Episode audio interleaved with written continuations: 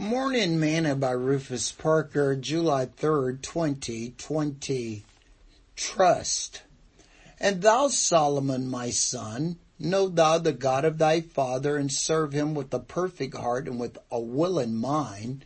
For the Lord searcheth his all hearts and understandeth all the imaginations of the thoughts. If thou seek him, he will be found of thee. But if thou forsake him, he will cast thee off forever. First Chronicles chapter 28 verse 9. Today's morsel. You know, there are many things that we put our trust in for use to make it through this life. We trust the electric company to provide us with electricity for our homes and businesses. We trust that our city will provide us with clean and safe water to drink.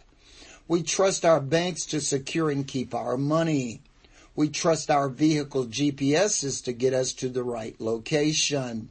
We trust airplanes to get off the ground and make it take us to our destination and our luggage to make it there as well. We trust a doctor to give us right diagnoses and trust our pastors to teach us and to lead us in the right way. But when it comes to God, some folks have an extremely hard time trusting Him because they say they cannot see Him.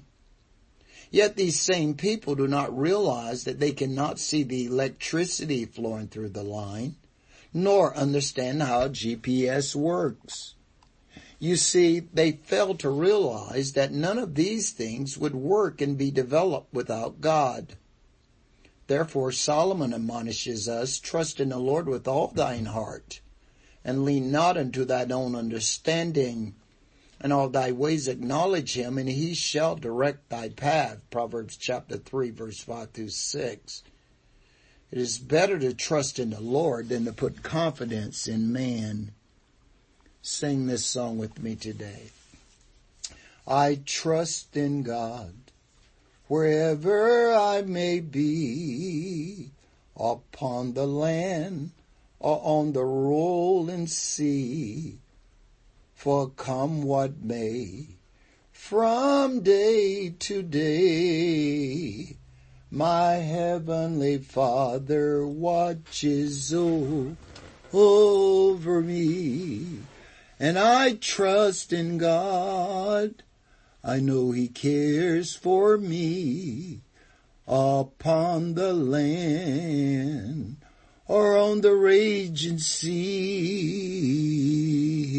For come what may, from day to day, my heavenly Father watches over over me. Thought for today, trust in the Lord with all thine heart and lean not unto thine own understanding.